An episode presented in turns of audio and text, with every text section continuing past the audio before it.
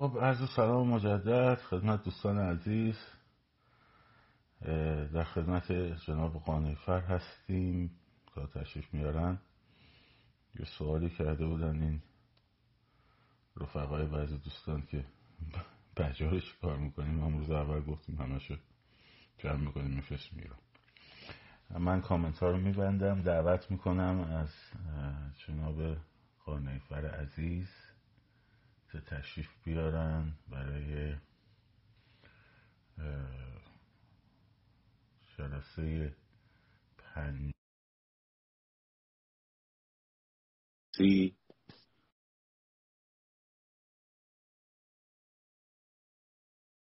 نوشته دکتر کاندولیزا رایس مشاور پیشین امنیت ملی ایالات متحده امریکا و همچنین وزیر امور خارجه پیشین امریکا. شون یکی از متخصصان شوروی عرض ادب و احترام. شما چطوری؟ امیدوارم که دوستان عزیز اونبری بشه کارجا باید بچرخونی ارفان جان.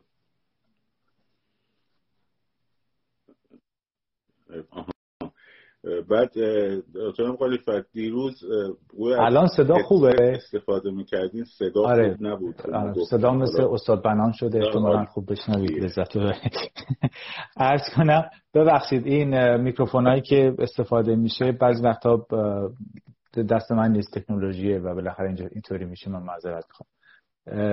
امشب بریم سر مسئله اوکراین. قبلش یه دوستان عزیز یه سوالایی رو فرستاده بودن. از اینکه نتونستم جواب بدم خیلی خیلی معذرت می‌خوام. واقعا در طول روز من گرفتارم به شدت و بعضیاتون تحلیل میفرستین. خب باشه می‌خونیم دیگه توقع این داشته باشید تو چت بشینیم با هم بحث کنیم. حالا بیشتر اینستاگرام من رو بهزاد نازنین انجام میده زحماتش رو. بعضی وقتا نه بهزاد بهزادی که از دوستای من. و بعد این رو واقعا نمی‌رسم. این خیلی خدمتتون عرض بکنم. بعضیاتون هم لطف میفرمایید از صفحات این و اون و غیر و برای من فیلم میفرستید که نیازی نیست. حالا زحمت نکشید چون از رسانه های مختلف من می‌بینم و اینا. در نتیجه عذرخواهی می‌کنم اگه نتونستم به پرسش های خیلی ها پاسخ بدم. بریم سر مسئله اوکراین که آیا اوکراین کشور ساختگی است؟ همونطور که به اصطلاح مستبد روسیه سرهنگ مشهور کاگبه آقای پوتین معتقده که کشوری ساختگی است یا نه؟ دارای هویت هست. معمولا کشوری که دارای هویت هست در واقع نمیشه اون رو ساختگی نامید و این هویت ملی یا به عبارت هویت اصلی زامن بقای اون کشور هست. حالا شما در نظر بگیرید که در کره زمین چند کشور تاریخشون بیشتر از هزار است. یعنی چندین هزار سال تاریخ دارن که یکی از اونها کشور ماست. پس بنابراین کشور ما رو کسی نمی‌تونه نابود بکنه. اوکراین کشوری است که دیکتاتور اعظم در کنارش یعنی پوتین گفت این کشور ساختگی است. یعنی چی؟ یعنی جعلی است. این سابقه تاریخی نداره. ولی چون مردمش به هویت ملی خودشون باور و اعتقاد داشتن و زیر یک پرچم حضور پیدا کردن در واقع روسیه نتونست کاری رو انجام بده. حالا بریم سر این مسئله که به چه صورتی هست. مصیبت چرنوبیل رو که دوستان یادشون هست در سال 1986 یعنی 1365 فکر می‌کنم بشه که در اونجا اون واقع رخ داد و اوکراین حدود ده میلیون نفر به خاطر تشعشع رادیواکتیو زندگیشون به خطر افتاد خسارت های محیط زیستی شد و از نظر اقتصادی حدود 230 اندی میلیارد دلار هم بهش لطمه وارد زد. در ایران ما در شرایط فعلی فقر در اوج هست. فروپاشی اقتصادی هست. صنعت تعطیل شده یا رو به تعطیلی است بازار بورس ویرانه. ارز خیلی بالاست. مشابه چیزهایی است که در کشورهای خارجی است. پس بنابراین اگر مینالید به نظرم کشور دیگی هم که درش انقلاب صورت گرفته رو هم در نظر بگیرید. انقلاب اوکراین کلهم سه ماه طول کشید. یعنی امروز شما روز هشتادم انقلاب در ایرانه ده روز دیگه میشه 90 روز. پس در واقع امر میشه گفت که بله بعضی انقلاب ها هستند که مردم همت عالی دارن اراده جمعی و در واقع چیزی رو جمع می‌کنن بر بکارش در ایران ما در این هشتاد روز شما ملاحظه کردید اگر کالبوت شکافی بکنیم مسئله انقلاب ایران رو چند عامل داره که امشب امیدوارم از اوکراین یه درس جدید یاد بگیریم که چرا اونها سه ماهه 90 روزه به موفقیت رسیدند ما در هشتاد روز هنوزم در خم یک کوچه ایم. علتش خیلی ساده است. اپوزیسیون اوکراین اتحاد داشت در زیر یک پرچم. اپوزیسیون اوکراین برخی اپوزیسیون جعلی نداشت که آرزو بکنه رژیم قبلی امتداد پیدا بکنه. اونا ابتدا و انتها و کل ساختار رو خواستن عبور بکنن. ولی ما در ایران اپوزیسیونی داریم بعضا که یکی مشتاق ابتدای جمهوری اسلامی یعنی هفت یکی مشتاق انتهای جمهوری اسلامیه مثلا یه گوشه رو می‌گیره میگه ما این رو اصلاح بکنیم دیگه همه چی درست میشه. هجاب مشکل مردم ایران نیست. فرض بفرمایید تمام زنان ایران فردا با بیکینی بیان تو خیابون. چه اتفاقی میفته؟ حوزه علمی قوم تعطیل میشه حوزه جاهلیه مشهد تعطیل میشه تروریستی سپاه پاسداران و وزارت اطلاعات تعطیل میشه. خیر. پس بنابراین خودتون رو گول نزنید. ابتدا و انتهای این رژیم رو باید قیچی کرد مثل تومور سرطانی و از اون بدن خارج کرد. مردم اوکراین اپوزیسیونی نداشت. به اسم اپوزیسیون که تحت کنترل ادارات امنیتی باشه به شما چیزهایی رو بگن که شماها خوشتون بیاد ولی در واقع فریب بزرگ هست. اپوزیسیون اوکراین رسانه ضد ملی نداشت. اگر هم داشت مردم گوش نمی‌دادن. متاسفانه در جامعه ما حتی بعضی activist ها بدون دارای سابقه تحصیلات بدون دارای دانش سیاسی بدون اینکه حداقل پنج کتاب در زمینه علوم سیاسی یا تاریخ خونده باشه. چون وقتی live ها رو نگاه میفرمایید در ده دقیقه حرف زدن کاملا دانش اون شخص مشخص هست که آیا این شخص اصلا در عمرش تاریخ معاصر خونده سیاست خونده مطالعات امنیت حالا پیشکش بحث تخصصی من توقع ندارم. ولی لاقل توقع اینو دارم که مثلا انقلاب فرانسه رو خونده باشه یا انقلاب روسیه رو خونده باشه. اونم نخونده بعد میاد با آب و تاب و اهن و طلب جلوی اینستاگرام یا توییتر یا حالا یوتیوب یا شبکه های دیگه بالا و پایین می‌کنه دستوراتی صادر می‌کنه که باور بفرمایید اگر CIA گوش بده سه روزه تعطیله. یعنی اصلا من موندم خب بالاخره تو چهار تا آدمی که بلدن می‌تونید سوال بفرمایید. اوکراین این چیزها رو نداشت و نسل جوانش مشتاق به یک چیز بود حفظ هویت ملی. و بعد از 1986 که این اتفاق رخ داد یک ویرانگری منحوس در کیف بود و مردم اوکراین به این نتیجه رسیدن که آیندهشون رو چیکار باید بکنن آیا آیندهشون رو باید با روس ها که از لحاظ قومی و نژادی یکی هن. اونها اسلاون اینها هم تقریبا مشابه هن. اونها هویت زبانیشون مثل هم نیست روس ها تمایلی به اقراق و شاخ و برگ دادن به مسائل فرهنگی دارن ناگفته هم نماند حالا بهراجان تخصصش موسیقی روس شاهکار بعضی مواقع ادبیات روس بسیار غنی است و معماری و نقاشی روس ها اصلا یه پدیده است برای خودش.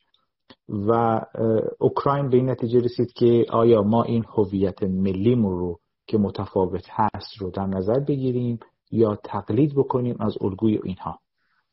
بی تعارف ما چیزی به اسم فرهنگ اسلامی نداریم. اسلام فرهنگ و هنر نداشت که به ایران بیاره بلکه با شمشیر هنرمندهای ما رو هم از بین برد. پس بنابراین آنچه که امروزه سازمان تبلیغات اسلامی میگه هنر اسلامی غلط هست. میگن فرهنگ اسلامی غلطه. او موقع که حمله کردن به کشور ما نه صنعت بود نه کشاورزی بود نه تولید بود نه اقتصاد بود هیچی. فقط شمشیر بود برای گرفتن زن پول مواد خوراکی. پس بنابراین چیزی که هست در شرایط فعلی فرهنگ ایرانی کهن حالا برخی دوستان منو متهم به ناسیونالیست می‌کنن مهم نیست. تاریخ کهن ایران تاریخی است مملو و مشهون از این حکایاتی که من خدمتتون عرض می‌کنم. شما دوران هخامنشیان اشکانیان ساسانیان بنیاد تمدن بشریت در اونجا ساخته شده. پس بنابراین ما چیزی در هویت ملی کم نداریم. مردم اوکراین به این نتیجه رسیدن که ما اون هویت ملی خودمون رو از روس جدا بکنیم. در حالی که نه تنها بنده عرض بکنم واقعا ادبیات روس موسیقی روس و اینها شاهکار بلا منازع هست. چند تا تولستوی مثلا در اوکراین هست عملا. ولی در کل اونها تصمیم گرفتن که هویت ملی خودشون رو جدا بکنن و اون هویت ملی خودشون رو حفظ بکنن و زیر اون پرچم حرکت بکنن. و بعد در واقع وقتی ولادیمیر پوتین در اجلاس ناتو در بخارست در سال 2008 گفتش اوکراین کشوری جعلی و ساختگی موضوعی رو مطرح کرد که رهبر ناسیونالیست روسیه اون موقع اومد و این رو کزم نامید. و همونطور که من فکر می‌کنم دو سه لایو پیش بود خدمتتون گفتم در این دوران گذار و دوران انقلاب دوستان و جوانان نازنین سعی بکنید الگو برداری برای خودتون بکنید برای احزاب سیاسی. چون در آینده شما به این نیاز دارید. ما فقر حزبی داریم. به عبارتی جامعه ما با حزب ناآشناست. جامعه ما آموخته و تعلیم دیده به حزب نشد.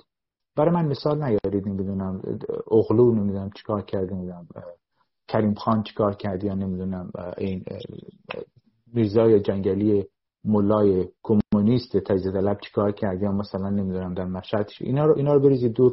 باور بفرمایید من خوندم. چیزی که خدمتتون عرض بکنم ما به حزب مدرن نیاز داریم با تفکر مدرن بر اساس انقضای شرایط جامعه فعلی ایران. نداریم. شماها باید تلاش بکنید که این رو الگو برداری بکنید برای خودتون بسازید. چون در آینده سیاسی دوران انتقالی حزب هست که نفر که حرف اول رو می‌زنه نه فرد. شما یک فردی رو ببرید بالای صندلی در میدون آزادی برای خودش حرف بزنید.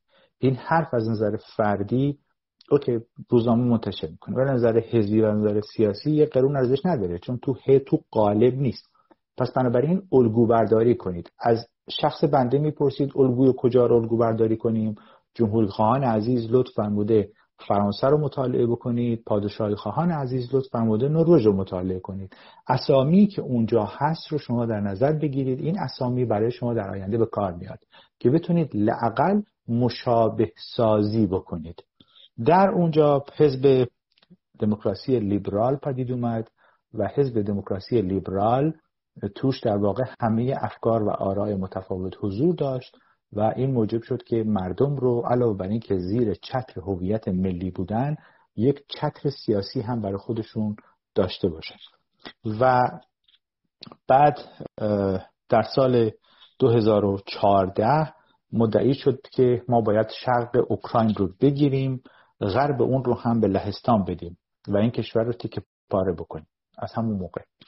و اوکراینی ها نمیپذیرفتن و می‌گفتن کشور ما غنیه و این سکونت انسان در اوکراین به دوران قبل از میلاد مسیح برمیگرده از نظر تاریخی. چون اوکراینی ها معتقدن که این سرزمینشون سکاها و گروه های مختلف قومی متفاوت در اونجا بوده که اینها داره سابقه تاریخی بیشتری هستن نسبت به روسا ولی خب در قرن 6 میلادی به بعد این کشور دچار آشوب هایی شد. و به حال آلمان هم اگه یادتون باشه در سالهای 1941 تا 1944 اگر کتاب رایش سوم رو نخوندین وقت ندارید بخونید در اون موقع تحت اشغال قرار گرفت در کتاب رایش سوم. و بله که اونجا هیتلر هم عاشق ویولونیست های اوکراینی شده و معتقده که بسیار زیبا ویولون میزن چون هیتلر خودش شم نقاشی داشت در نتیجه موسیقی را می‌فهمید و اونجا معتقد بود. بله.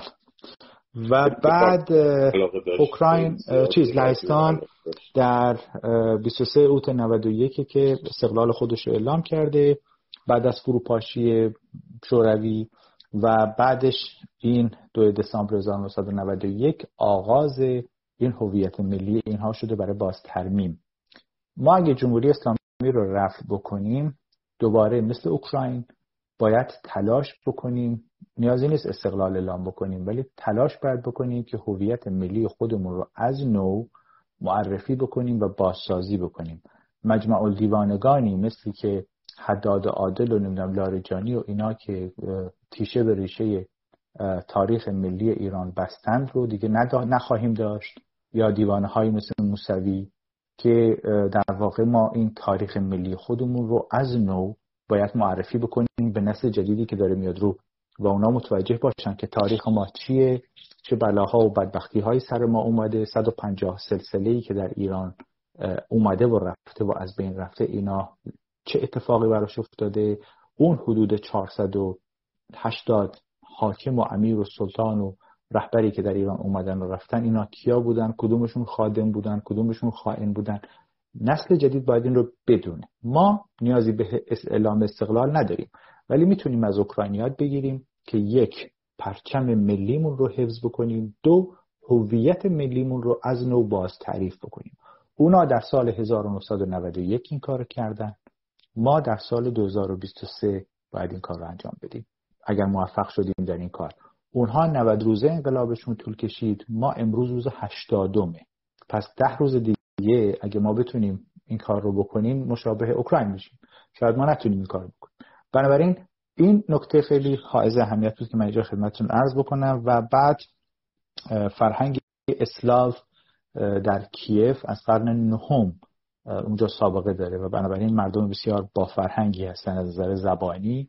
و از نظر ادبی ولی از نظر ادبی شخصا فکر می‌کنم چون پیرو الفبای روسن ادبیاتشون عمرن به گرد پای روس نرسیده نخواهد رسید. ولی خب دانشکده های ادبی فوق داره به خاطر اینی که تصمیم بر این گرفتن که هویت ملیشون رو بازسازی بکنن و به حال لحظات استقلال اوکراین رو بگذاریم ارتش سرخ و اینا هم بعدا خودتون خواهید خوند. یک سوالی که یکی از دوستان پرسیده که این کتاب که به دست ما می‌رسه آقای بهراد می‌دونه. با چند نفر داریم حرف می‌زنیم. من خودم امروز با یکی حرف زدم در سن خوزه. بیاد چند نفر کمک بکنن که این کتاب به صورت رایگان فصل فصل یا کلش به صورت پی دی اف در اختیار بچه های ایران قرار بگیره. پس بنابراین اینقدر پیام ندیم کجا می‌تونیم تهیه کنیم کجا بخریم. یا خانمی محبت کرده بود از ایران پیام داده بود که من کل پول این کتاب رو حاضرم پرداخت بکنم. خب عزیز جان این به ریال چیزی نمیشه. یه ناشری رو باید پیدا کنیم در امریکا که این کار رو باید انجام بده یا کانادا. بنابراین اجازه بدید این دو سه هفته وقت بدید که بتونم این مشکل رو حل بکنیم. بعد اون موقع رایگان در اختیار همه دوستان قرار خواهد و بعد در سال 1939 اتحاد موقت با هیتلر رو غنیمت شمردن و نیروهای استالین قصد داشت که اوکراین رو بچه مصالحه قرار بده و در واقع شرق و غرب کشور شد محل تاخت و تاز نازی ها و قلع و مردم و ویرانی که حدود پنج میلیون اوکراینی در اون ماجرا از بین رفت. پس بنابراین مردم اوکراین قلع و قمح و قتل عام زیاد داشتن. ما در ایران هم قتل عام زیاد داشتیم. حمله اعراب مغول تاتار ترکان و ملایان. بنابراین در این دورانهای متفاوت که ایران سابقه قتل عام توش هست از نظر تاریخی یعنی این مردم ازادار بودند چندین بار. و از این عذا و ماتم استفاده کردن برای نابودی حاکم مستبد. پس چیزی که اینجا خیلی های اهمیته اینه که اوکراین دو سه بار این اتفاق افتاد ولی از اون استفاده کردن برای پیروزی انقلابشون. و ما اگر از این استفاده نکنیم از این ازاداری ها نوه ها ماتم ها برای داغ جگرگوشگان از دست رفته در واقع خون اونها هم به بطالت میره. یعنی اگر این انقلاب بعد از هش... الان 80 روز گذاشته شما در نظر بگیرید 600 نفر از بین رفت اکثرا جوان. 60 نفرش فقط کودک هست. حالا لیست ادامی ها بماند لیست اینایی که زیر ادامن بماند. اگر این رو از دست بدید شما به خون اون افراد خیانت کردین. بیتارف ولی در اوکراین به این نتیجه رسیدن که اون ازاداری که برای کشته شدگان ازش استفاده می‌کردن خانواده ها اون رو به عنوان یک خشم باز تولید بکنن علیه استبداد در موفقیت خودشون. ما هم می‌تونیم از اون الگو برداری بکنیم. و اون کشورش به زوال و سقوط کشید. هنوز در شهرهای ما زندگی هست. مردم خونه هاشون سر جاش عیاب زهاب دارن شبها هم دیگر رو می‌بینن. هنوز حکومت نظامی در ایران نیست ولی در اوکراین شهر از بین رفت. روستا از بین رفت. آتیش زدن نابود کردن. ولی باز مردم چون ارق ملی داشتند موفق شدن. پس ما تنها چیزی که می‌تونیم سلاحی که می‌تونیم در برابر استبداد دینی سیاه ازش استفاده بکنیم ابزار ناسیونالیسم ایرانی. اگر باورمند به ایران باشیم که شعار خیلی زیبایی هست جوانان میگن ایران رو با پس می‌گیریم اگر معتقد به اون شعار هستیم واقعا خب باید پس بگیریم. چون خیلی شعارهای ما چه در سال 57 در شرایط فعلی مردم میگن ولی معنا و مفهوم ادبی نداره. ارزش ادبی هم نداره. مثلا یکی از شعارهای تروریستی که سال 57 داده می‌شد متاسفانه سال 88 به بعد هم تکرار شد. خمینی عزیزم بگو که خون بریزم. می‌کشم می‌کشم آنگه برادرم کشت. شعار سال 1357 همین اولیش رو نمیگن دومیش سال 88 یا حسین میر حسین یعنی چیزی بر اساس شیعه و می‌کشم می‌کشم آن که برادرم کشتم سال 88 دوباره مردم تکرار کردن. الان هم گهگدار میشنویم. ولی این شعار بیمعناست. این شعار هویت ایرانی توش نیست. اونی که میفرمایید ایران رو باز پس می‌گیریم و خیلی دارای چیز معنایی هست. مردم اوکراین به نتیجه رسیدن که این بازار آشفتگی و مخشوشی که نازی ها براشون پدید آوردن رو دو دشمن تاریخی دارن این دو دشمن تاریخی رو پس برونن. یکی روس یکی آلمان. و مردم این کار کردن و هرچند سرکوب وحشیانه هم شد مخصوصا روس و اوکراینی ها رو رسما قتل عام کردن ولی باز اینها تونستن در هر فرصت مناسبی استفاده بکنن برای اینکه کار خودشون رو انجام بدن. و وقتی خبر مرگ استالین در سال 1953 اعلام شد این یک نوع شوق و غرور و انگیزه ای شد برای مردم اوکراین که بیشتر مبارزه بکنن. حالا شاید شما هم بگید مرگ خامنه ای برای ما این انگیزه رو داره. خب نخیر ما اینجا یک هسته داریم به اسم اختاپوس مذهبی ملا که این ملای دیوانه نشد یه ملای نلین به پای دیگه رو می‌ذاره. این نرفت بالای منبر یه خود دیگه رو میفرسته بالای منبر. پس بنابراین اینها چون قدرت جانشینی و باز دارن مثل زالو در اوکراین اینطوری نبوده. بنابراین چیزی که خیلی حائز اهمیت اینه که شما در نظر بگیرید که این اختاپوس رو باید از حیات ساقط کنین. وگرنه این هی تولید میشه مرتبا که اینو در چیزهای قبلی خدمتون ارز کرد بعد انقلاب مجارستان برای مردم اوکراین و فعالان حقوق بشرش خیلی انگیزه شد. دادگاه های عقیدتی و سیاسی براشون تشکیل شد. به ویژه در کریمه خیلی از اینها رو دستگیر کردن محکوم به اعدام کردن. و غیره. و در ایام استالین میشه گفت که اوکراین رنگش خوشی ندید.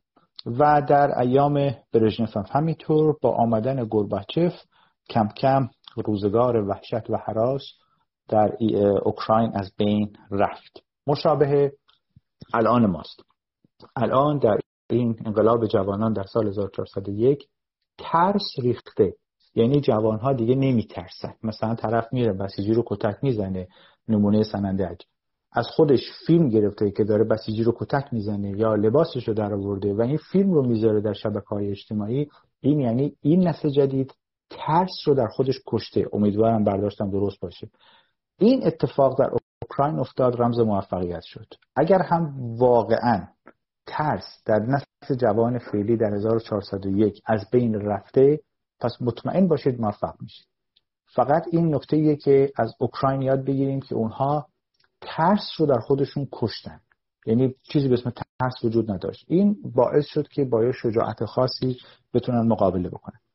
فرصت اول دموکراسی در اوکراین پدید اومد. اون هم در ایام اعلام اصلاحات گورباچف بود که فرصت رو غنیمت شمردن و به این نتیجه رسیدن که ما از این استفاده بکنیم. در سال 1998 در واقع 24 5 سال پیش یک موج ناسیونالیستی تازه در اوکراین را افتاد و به بازسازی کشور پرداختن. یک چهره های روشنفکر اومدن کمک بکنن که فضای سیاسی کشور رو اشغال بکنن. یعنی روشنفکران و هنرمندان بیان سر کار. مشابه این در پراگ هم بوده. که در پراگ هم یک سری روشنفکر و هنرمند مثلا طرف نوازنده پیانو بود می‌شد وزیر خارجه مثلا. در نتیجه چرا؟ به خاطر اینکه اون سیاست رو بر اساس فرهنگ استوار بکنن و موفق باشن. نه مثل جمهوری اسلامی که بر اساس بیفرهنگی و توحش و تروریسم سیاست رو بنا کنی. خب میشه همین که داری می‌بینی اونا به این نتیجه رسیدن که این اساس فرهنگ رو پایه بکنن برای اینکه بر اساس اون بیان در واقع سیاست رو سوار بکنن اوکراین این کار رو کرد با تقلید از اروپا و در واقع مشهورترین چهره ها و روشنفکرها اومدن. گرچه گرباچف رابطه خودش رو با تمام این فعالان قطع کرد ولی به حال این اتفاق در اوکراین افتاد و اوکراین سرشار از فعالیت های سیاسی بود بر اساس فرهنگ. و اگر جوانان در ایران هم بر اساس تاریخ و فرهنگ کهن ایرانی بیان و این کار را انجام بدن در واقع میشه گفت امیدوار بود که سیاست روشنی رو در آینده خودشون می‌تونن داشته باشن. و بعد قضیه استقلال که مطرح شده بود و ماجرای اصلاحات گرباچف و غیره پارلمان وضعیت رو پیچیده تر و بغرنجتر نکرد بلکه در سال 1990 پارلمان تأسیس شد و حاکمیت ملی و استقلال اوکراین مطرح شد و بعد گرباچف حامی این مسئله شد و بالاخره اوکراین اومد و استقلال خودش رو اعلام کرد و اینا تا تابستان سال 1991 یک سری افراد تندرو و افراطی مزاحم روند دموکراسی در اوکراین بودن همین الان هم در جنبش شما می‌بینید یک سری افراد افراطی هن. یعنی به جای اینکه مثلا بیان بگن چماقدارها رو از بین ببریم یا خونسا بکنیم یارو میگه مثلا بریم حتی اداره تربیت بدنی هم از بین ببریم. در این مال دولته. در که من نمی‌فهمم مثلا چهار تا ورزشگاه میرن اونجا این از بین ببرید خب باید دوباره بسازیم دیگه. خب بنابراین این تندروی و افراطیگری تو اوکراین هم بین بسیاری از افراد بود ولی چون مردم بر اساس فرهنگ و اقلانیت فرهنگی خودشون حرکت می‌کردن اون رو خونسا کردن. جوانای فعلی ما هم می‌تونن همین تقلید بکنن. اونایی که افراطیگریان اونا مخالف بازسازی این ساختاری که من خدمتتون گفتم هستن. یعنی می‌خوان این ساختار سیاسی بر اساس فرهنگ در هم تنیده بشه و شکل بگیره. اونا می‌خوان افراطیگری رو رواج بدن. افراطیگری دوباره رادیکالیسم یا رو باز تولید می‌کنه در خودش و شما در یه چرخه خشونت گیر می‌کنین و این چرخه خشونت شاید 43 سال دیگه طول بکشه برای پاک کردنش. و بعد اوکراین مستقل شد ولی جدا از هم گسیخته و از هم گسسته. ما در ایران همچین مشکلی نداریم. اونجا به سه قسمت تقسیم شد. غرب اوکراین اوکراینی زبان بودن شرق اوکراین روسی زبان بودن و کریمه که 92 درصد ساکنان به استقلال رای دادن و غیره. ولی در ایران ما همچین چیزی نداریم. و در ایران کسی که در بندر عباس هست فارسی حرف می‌زنه. کسی که در احواز هست شاید عربی حرف بزنه ولی باز به فارسی می‌خونه تحصیل می‌کنه. ممکنه بیاد تهران خانومش ممکنه گیلانی باشه. یه کسی از گیلان بلند میشه میره دانشگاه زاهدان. بازم فارسیه ممکنه با خون دست گیلکی حرف بزنه. پس بنابراین آن در همتنیدگی و آمیختگی فرهنگی و قومی که در ایران وجود داره رمز موفقیت این تلاش در خیلی جاها همچین چیزی نیست که کشور هفت زبان توش حرف زده میشه. کردی ترکیه عربی گیلکی نمی‌دونم در سیستان و غیره ولی در واقع مردم همه آمیختگی داشته باشن. اونهایی که نگاه مذهبی دارن و نگاه قومی قبیله ای دارن انگوش می‌ذارن رو این انگوش می‌ذارن رو این موزاییک و نمی‌خوان این شکل بگیره در ایران. در اوکراین هم همین بود. یک سری دشمنان انسجام فرهنگی و ملی انگوش میذاشتن سر تفاوت زبانی. خب ما در ایران امیدوارم که این روحیه ملیگرایی در بین نسل جوان پرورش پیدا بکنه. مثل اوکراین شما می‌تونید خونسا بکنید. یعنی راه انقلابتون با موفقیت بیشتری انجام بشه. سال 2014 حدود چند سال پیش همین پوتین اومد کریمه رو زمینه کرد. در واقع نگین نگین انگشتر اوکراین رو پس گرفت. مردم اوکراین بیکار ننشستن و شروع کردن در حالی که اونجا تفریحگاه پولدارا بود به خاطر اینکه زیبارویان اوکراینی اونجا بودن و روس ها هم همه ثروتشون رو حاضرن صرف کنن برای این مسائل. بنابراین شجونی های زیادی هم تو روسیه هست آخه. و بعد اونا اومدن اوکراین خلاصه کلمه رو گرفتن و شد پایگاه نظامی. و وقتی شد پایگاه نظامی در اونجا شما متوجه شدید که مردم اوکراین برای نجات کشورشون به اندیشه افتادن. حالا من چیزی بگم اینجا برای خنده رو لباتونه و اونم اینه که موقعی که کتاب گفتگوی بنده با جناب پرویز ثابتی منتشر شد شبش صدای امریکا رو دعوت کرد. آقای ثابتی با تلفنی اومد که تو یوتیوب من هست کانال یوتیوب من. برید تو یوتیوب به انگلیسی بنویسید ارفان فرد اون کانال میاد. اونجا هم اون گفتگو هست. اونجا به من خبرنگار آقای سیامک دقیقات پرسید که در انقلاب ایران چه کسی با CIA رابطه داشت. منم گفتم دوست دختر آیت الله بهشتی اینو که ما گفتیم خانواده آیت الله بهشتی رسیم که نمی‌دونستن حاج آقا میپره. بیانیه دادن علیه بنده در روزنامه جامعه جمع که ایشون صاحب خانواده است. دوست دختر نداشته. خب آقا داشته سیاه خودش داره میگه. و بعد بله. و بعد در کتاب هم اشاره شد به شجونی و فلسفی که شجونی رفت در دادگاه انقلاب علیه بنده شکایت کرد که بنده این کتاب رو توسط CIA نوشتن. حالا به حال بماند کتاب محبت کرده بودین گذاشته بودین پی دی افش خیلی ممنون. پس این آدما فقط فکر نکنید در ایران هست در اوکراین هم بوده در روسیه هم بوده. یعنی آدمایی که به ظاهر برای شما دارن کار سیاسی می‌کنن ولی در باطن آدمای فاسد و تو بند و دام فساد خودشون هستن و هیچ نگاهی به مصالح و منافع ملی کشور ندارن. در حال در سال این تفکر بیمنطق احمقانه و موسیقی پوتین عین ماجرای خروشچف در 1954 موجب شد که مردم اوکراین رو آتشی بکنه و مردم اوکراین سعی کردن که بگن ما مکمل اتحاد جماهیر شوروی نیستیم. و در واقع از 25 دسامبر 1991 ما جزو 15 جمهوری تازه تأسیس هستیم و کریمه هم قلب اوکراین است. و به حال مخمسه هایی در اونجا شد.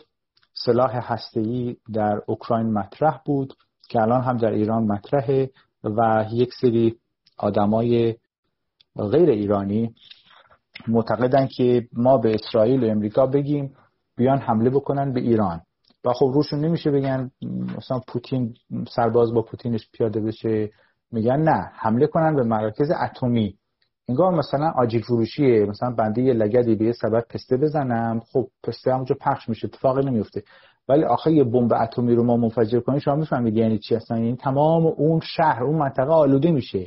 اینا اصلا تو مخیلشون نیست. و فکر می‌کنن مثلا حمله به مراکز اتمی ایران. خب باشه خب نمیشه حمله کنن به بیت رهبری. برای چی حمله کنن به مراکز اتمی؟ برای مراکز اتمی منفجر میشه. می‌دونی چه بلا و بدبختی میاد؟ تمام اون روستاها و شهرهایی که نزدیک این باشه همه از بین میره مطلق.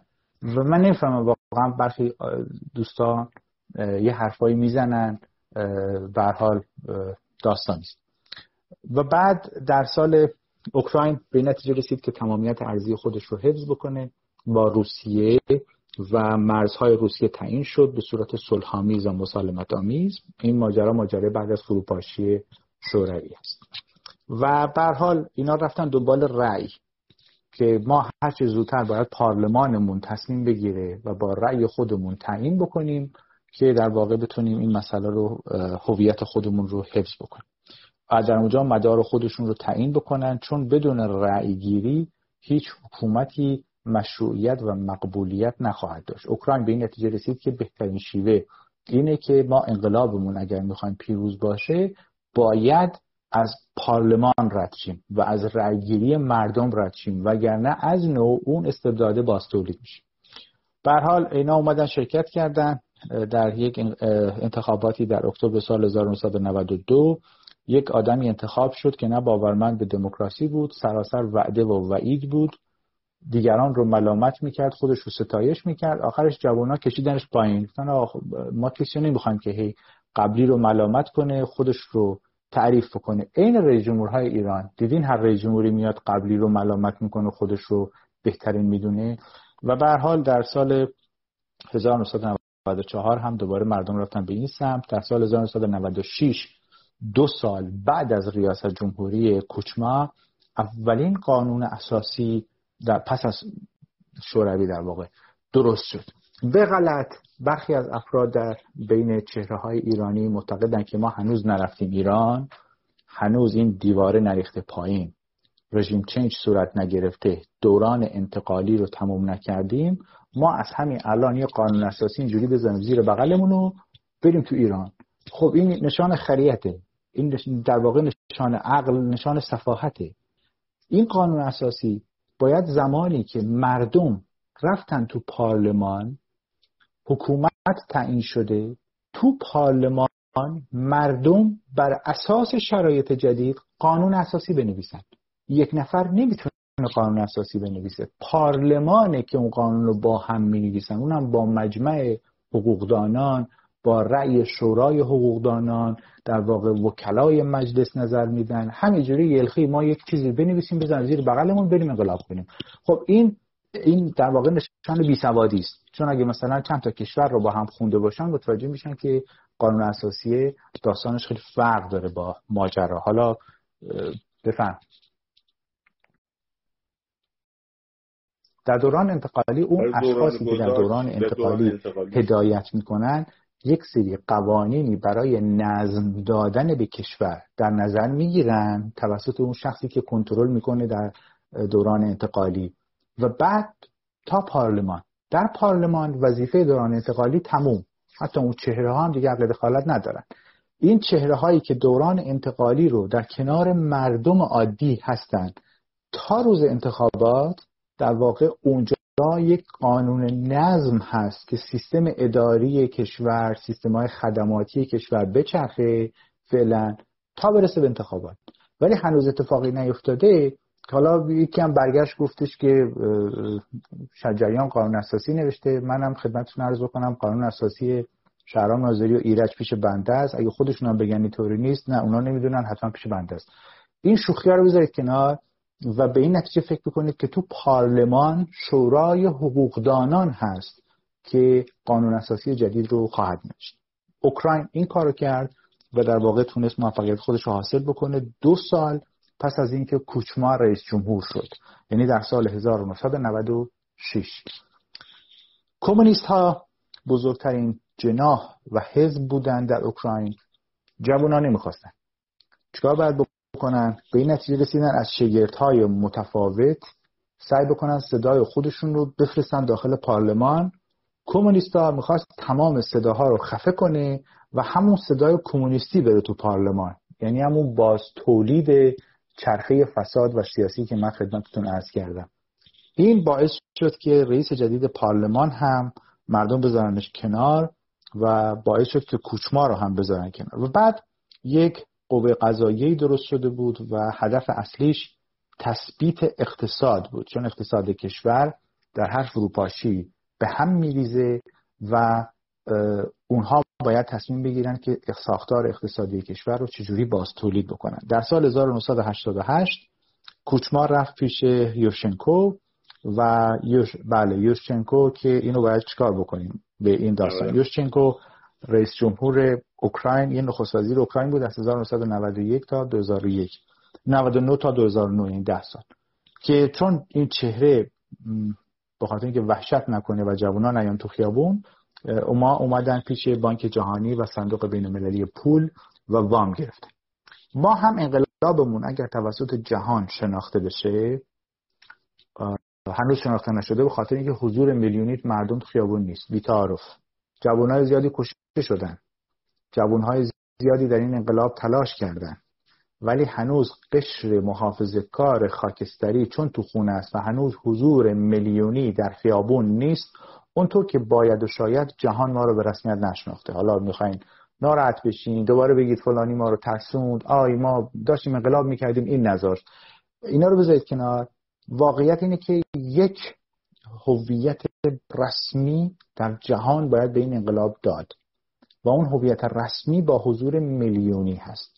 وقتی این انقلاب رخ بده و دیواره بریزه پایین در اون دوران انتقالی جهان مجبور به کمک ما هست. ما که نمی‌تونیم که ساختار اقتصاد از بین رفته بانک مثلا کار نمی‌کنه چون شورای اقتصادی دیگه در کشور وجود نداره. اون موقع همینجوری مردم بشینن مثلا با ساتور بریم برای همدیگه پول نقد بگیریم. اینطوری نیست.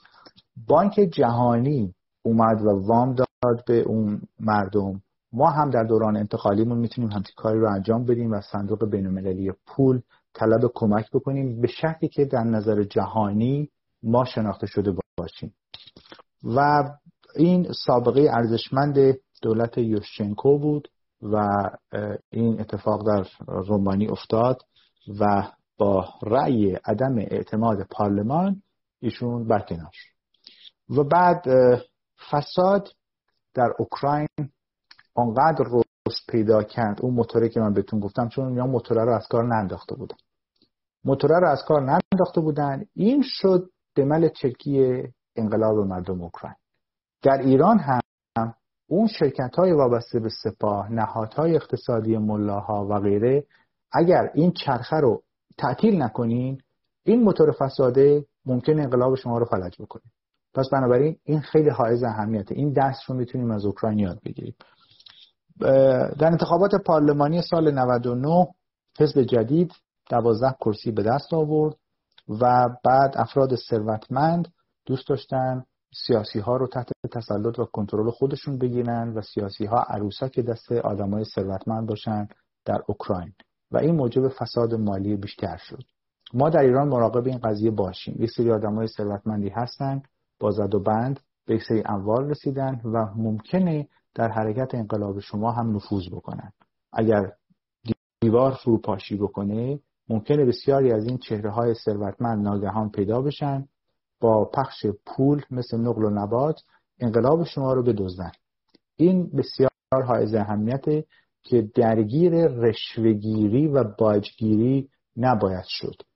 افرادی که در طی دوران مبارزه درگیر رشوهگیری و باجگیری میشه همون ماجرای اوکراین تکرار میشه. یعنی اون موتور فساد و حرکته نه تنها از کار نمیفته بلکه در واقع انقلاب رو هم فلج می‌کنه. این نکته بسیار حائز اهمیتی که میشه از این فرستاد و بسیاری از چهره های مخالف و دگراندیش رو هم زیر سوال رفت بعدها. چرا؟ چون همین فاسد مالی بودن. الان هم شما در نظر بگیرید در بین اپوزیسیون ما بعضی هستن که روشون نمیشه سرشون رو بلند کنن. چون از عربستان پول گرفته از اسرائیل پول گرفته از جاهای دیگه پول گرفته. این برای جوونا قابل درک نیست. وقتی طرف بیاد تو پارلمان سینه سپر کنه بگه منم آن رستم دستان که کسی نبود فساد اقتصادی رو باید چیکار کنیم؟ پس این خیلی حائز اهمیته که اون پیشینه و بند اقتصادی و زد و بند مالی افراد پاک باشه. یعنی آدمی که وارد عرصه سیاست میشه در انقلاب جدید ایران سه تا زیبش بسته باشه. زیب دهنش زیب شلوارش زیب جیبش. این سه تا زیب باعث میشه که اون طرف پاک باشه منزه باشه مثل قوام السلطنه. هیچ کسی نتونست بهش هیچ تهمتی بچسبونه حالا فوش سیاسی می‌دادن مهم نیست. ولی چیزی تو ذاتش نبود. بنابراین اپوزیسیون هایی که اعلام رهبری می‌کنن مدعی رهبری هستن شما فورا به تقلید از اوکراین باید بیاین اصلا خودتون دادگاه تشکیل بدید. این شخص از نظر جیبی آلودگی فساد مالی داره یا نه؟ اگر داشت غیر قابل اطمینانه حتی اگه پدر من باشه. یعنی به شدت روی این قضیه پافشاری بکنید وگرنه میبازید اثر و به حال بعد افراد دیگه رو تعیین کردن به جای کوچما ولی حمایت مسکو از برخی از این افراد باعث ایجاد رعب و وحشت شد. در انقلاب جدید در ایران اگر افراد چشم به اجنبی داشته باشن یعنی نوکر دستبوس پابوس اجنبی باشن اونا هم برای شما خطرناکن. چرا؟ چون دیکته جای دیگه رو اجرا می‌کنه. پس بنابراین همیشه با دقت چهره های سیاسیتون که مدعیان رو بررسی بکنید. نه اینکه فقط وابسته به اصلاح طلبان باشه یا نایاک باشه یا سپاه باشه یا ملاها باشه این خطرناک خیر. اگر وابسته به عربستان باشه یا وابسته به کشور خارجی باشه یا دستور اجنبی رو اجرا بکنه اونم خطرناکه. چرا؟ چون دلش برای شما نسوخته. پس شما باید اونی که من میگم نهاد ملی بر اساس تفکر ملیگرایی اونجا خیلی های اهمیته که شما کسی رو داشته باشید که طالب ایران و ایرانی باشه نه اینه که ملعبه دست اجنبی باشه. اینو هم در نظر بگیرید خیلی بی تعارف با کسی هم تعارف نداشته باشید تو این زمینه چون با احساساتی شدن و کلی بازی هم به نتیجه نمی‌رسیم. اون تجربه رو اوکراین داشته. خب ما چرا بریم اون تجربه رو انجام داشته باشیم؟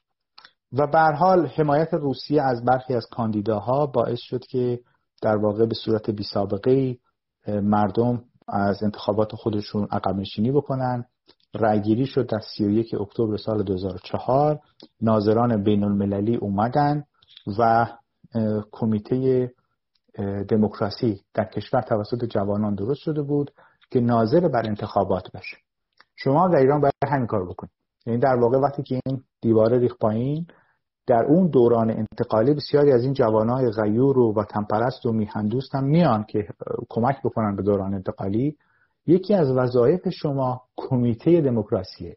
که این کمیته دموکراسی ناظر باشه چارچشمی بر تمام این انتخاباتی که در استانها، شهرها، مراکز استان، روستاها و غیره انجام بشه. تا با تقلب اون افراد وابسته به استبداد از نو نیان تو جریان ماجرا که من شک دارم. چون ایران یه نهاد موزی داره به اسم ملا که این مثل کرم در واقع به هر چیزی نفوذ می‌کنه. دیگری چهره هایی که کت شلوار کراوات دارن مثل شما امریکا هم درس خونده انگلستان هم درس خونده ولی چون وابسته به استبداد هست ممکنه چهره عوض بکنه با نقاب جدید. اونجا دیگه وظیفه شما هست که کمیته دموکراسی تشکیل می‌دید و بازشناسی و باز تعریف می‌کنید چهره هایی که به عنوان بازیگر میان خدمت شما. اصلا الان من این هشدار خدمت شما بدم. در اوکراین در بازشناخت چهره های سیاسی ناموفق بودند ساختار سنتیش ولی جوانان موفق بودند. پس شما باید همون راه برید که با اون چهره های فاسد رو معرفی بکنید وگرنه کلا پس معرکه است. و بعد ناظرهای بین المللی به کمک همون جوون ها اومدن اعتقاد و باوری به نتیجه انتخابات نداشتن و گفتن تقلب شده و کمک ناظران انتخاباتی هم ناظران بین المللی هم همون جوانای اوکراینی بودن که عاشق کشورشون بود و بعد آقای بوش در فوریه سال 2005 در ناتو با رهبرای جدید اوکراین دیدار کرد. و با یوشچنکو. و گفتن که مصرن برای اینکه دموکراسی رو در کشور انجام بدن وعده انتخابات دادن و انتقال سربازان اوکراینی حتی در عراق هم به جورج کمک کرد. و بعد انقلاب نارنجی رخ داد. و در انقلاب نارنجی اونجا شما متوجه شدید که ترجیح بند سیاست اوکراین مبارزه با فساد بود. ولی دو تا مشکل داشت که این رو همین الان در انقلاب ایران شما می‌بینید. فساد دشمنی کینه شخصی. این ستا انقلاب رو فلج می‌کنه. فساد دشمنی کینه شخصی. این چیزها از بهراد توکلی مشکلی دارید ببریدش دادگاه با سند. از عرفان مشکلی دارید ببریدش دادگاه با سند. پس بنابراین فساد دشمنی کینه شخصی این ستا اوکراین رو فلج کرد انقلاب نارنجی رو. نیازی نیست ما رو فلج بکنه. پس بنابراین چیزی به اسم قانون در ذهنتون باشه و دادگاه و الان در شرایط فعلی ما نیازی به این مسئله نداریم واقعا. انقلاب نارنجی مسئله رو بغرنجتر و پیچیده‌تر کرد و در همریختگی سیاسی اوکراین. شما هم وقتی انقلاب ایران رخ میده کل ساختار کشور همین هرج و مرجی که الان هست اصلا دولتی وجود نداره عملا ولی همینم بدتر میشه. تا در دوران انتقالی جوانان وطن پرست کمک بکنن به حفظ نظم. پس تعجب نکنید که اگر دیوار ریخ پایین بینظمی شروع شد. در هر انقلاب اینطوریه. وقتی دیواره میریزه پایین تا مدتی اون بینظمی هیاهو هرج و مرج سر و صدا همیشه هست. شمایید که حافظ نظم اون دورانید. اینو پس خدمتتون عرض بکنم که حتی یه روستایی هم که الان داره میچرخه وقتی اون دیواره بریزه پایین اون روستا هم از نرم عادیش خارج میشه. و این مسئله خیلی دور از ذهنی نیست. و به حال مردم در اواخر سال 2004 از این موفقیت انقلابشون سرمست بودن خوشحال بودن انقلاب نارنجی کردن ولی غافل بودن از اون چرخه فساده. و بعد از مدتی به این نتیجه رسیدن که کمتر از یک سال که یوشنکو اومد ولی یولیا همون دختر خوشگله بود که شد چیز با موی سر خیلی زیبا و غیره و زالک خب جوونا خیلی بهش احترام گذاشتن. اول قهرمان ملی بود ولی وقتی فهمیدن فاسد نظر اقتصادی از چشم افتاد. پس بنابراین این خیلی حائز اهمیت. این نکته مهم یعنی برای مبارزه با فساد در این ایران در این ایران هم همین اتفاق رو خواهد داد. یعنی در این دوران انتقالی ایران در دورانی که شماها دارید تلاش می‌کنید. ببخشید داشتم می‌گفتم این مهمه که اون کسی که میاد و یه حکومت یعنی اون جریانی که میاد حکومت رو میندازه پایین چه منش چه کنش چه رفتار چه به اصطلاح پرسپکتیوی داشته نگاهی داشته باشه. آیا واقعا دموکراسی رو تمرین کرده؟ آیا صدای مخالف رو می‌تونه تحمل کنه؟ یا برچسب می‌زنه؟ مثلا اگر فکر می‌کنه خودش از همه بهتر می‌فهمه بعد اگر که خب یه نفر مخالفت با او بکنه به جایی که بیاد حرف او رو نقد کنه بهش برچسب می‌زنه. خب وقتی این اتفاق بیفته خب اون که میاد سر کار اینو میندازه خب همون کاری رو می‌کنه که خلخالی کرد دیگه. همون کاری رو می‌کنه که خمینی کرد دیگه. اون بچه رو ضد انقلاب می‌زنه و این ضد انقلاب این استبزه این اصلاح طلب این فلان این بسیار. بسیار. بسیار یعنی در انقلاب اوکراین به ما این درس رو یاد میده که ما باید تلاش بکنیم چهره هایی که میان برای ما بازی می‌کنن در صحنه تئاتر دوستان عزیز برید سه چیز رو اول بررسی بکنید. این آدم وابستگی سیاسیش چیه؟ حالا جمهوری خواه بود پادشاهی خواه بودش مهم نیست. آیا این وابسته به اجنبی هست یا نه؟ این خیلی مهمه. دو آیا در چرخه فساد اقتصادی هست یا نه؟ سه از نظر شخصی باورمند به دموکراسی هست یا نه؟ بعد برید سراغ چهار و پنج و غیره. خب این خیلی حائز اهمیته. وگرنه اگه کسی بیاد اینجا برای شما بالا و پایین کنه جلو دوربین و یه خود حرف بزنه و به و چهچه همه بلدن. ولی اون عقبه پشت هست که همون حرف رو همیشه یادتون باشه حرف مرحوم آریانپوره که کسی که وارد سیاست میشه زیب شلوار زیب دهن و زیب جیبش باید هوشیار باشه. آدم فاسد مالی فاسد شخصیتی هرز, هرز زبان به درد شما نمی‌خوره. این رو خیلی صادقانه عرض بکنم. حالا بعضی جلوی دوربین عکس می‌گیرن فیگور می‌گیرن ما 20 روز زندان رفتیم 10 روز شکنجه شدیم فلان اونا فراموش کنین. چیزی که هست آیا باورمند به دموکراسی هست یا نه؟ آیا در این راه به شما کمک می‌کنه یا مانع راهتونه؟ مانع با احترام بذاریدش کنار. اگر هم موافق کمکش کنید و اینجا شمایید که این کار رو انجام می‌دید. نه سازمان ملل نه نمی‌دونم پدر امریکا پدر اروپا هیچ کی به شما این کمک رو نمی‌کنه. خودتونید که این اتفاق رو می‌تونید برای خودتون رقم بزنید. و بعد خب این قضیه اوکراین و دشمنی و غرض شخصی بین دو پیشکسوت انقلاب نارنجی باعث شد مردم رو معیوس بکنه. خب دیگه بحثمون هم تموم شده. اتفاقا بحثمون 45 دقیقه است. یه ویدیو چند دقیقه بله بله بله. آره. نه من حواسم به این هست.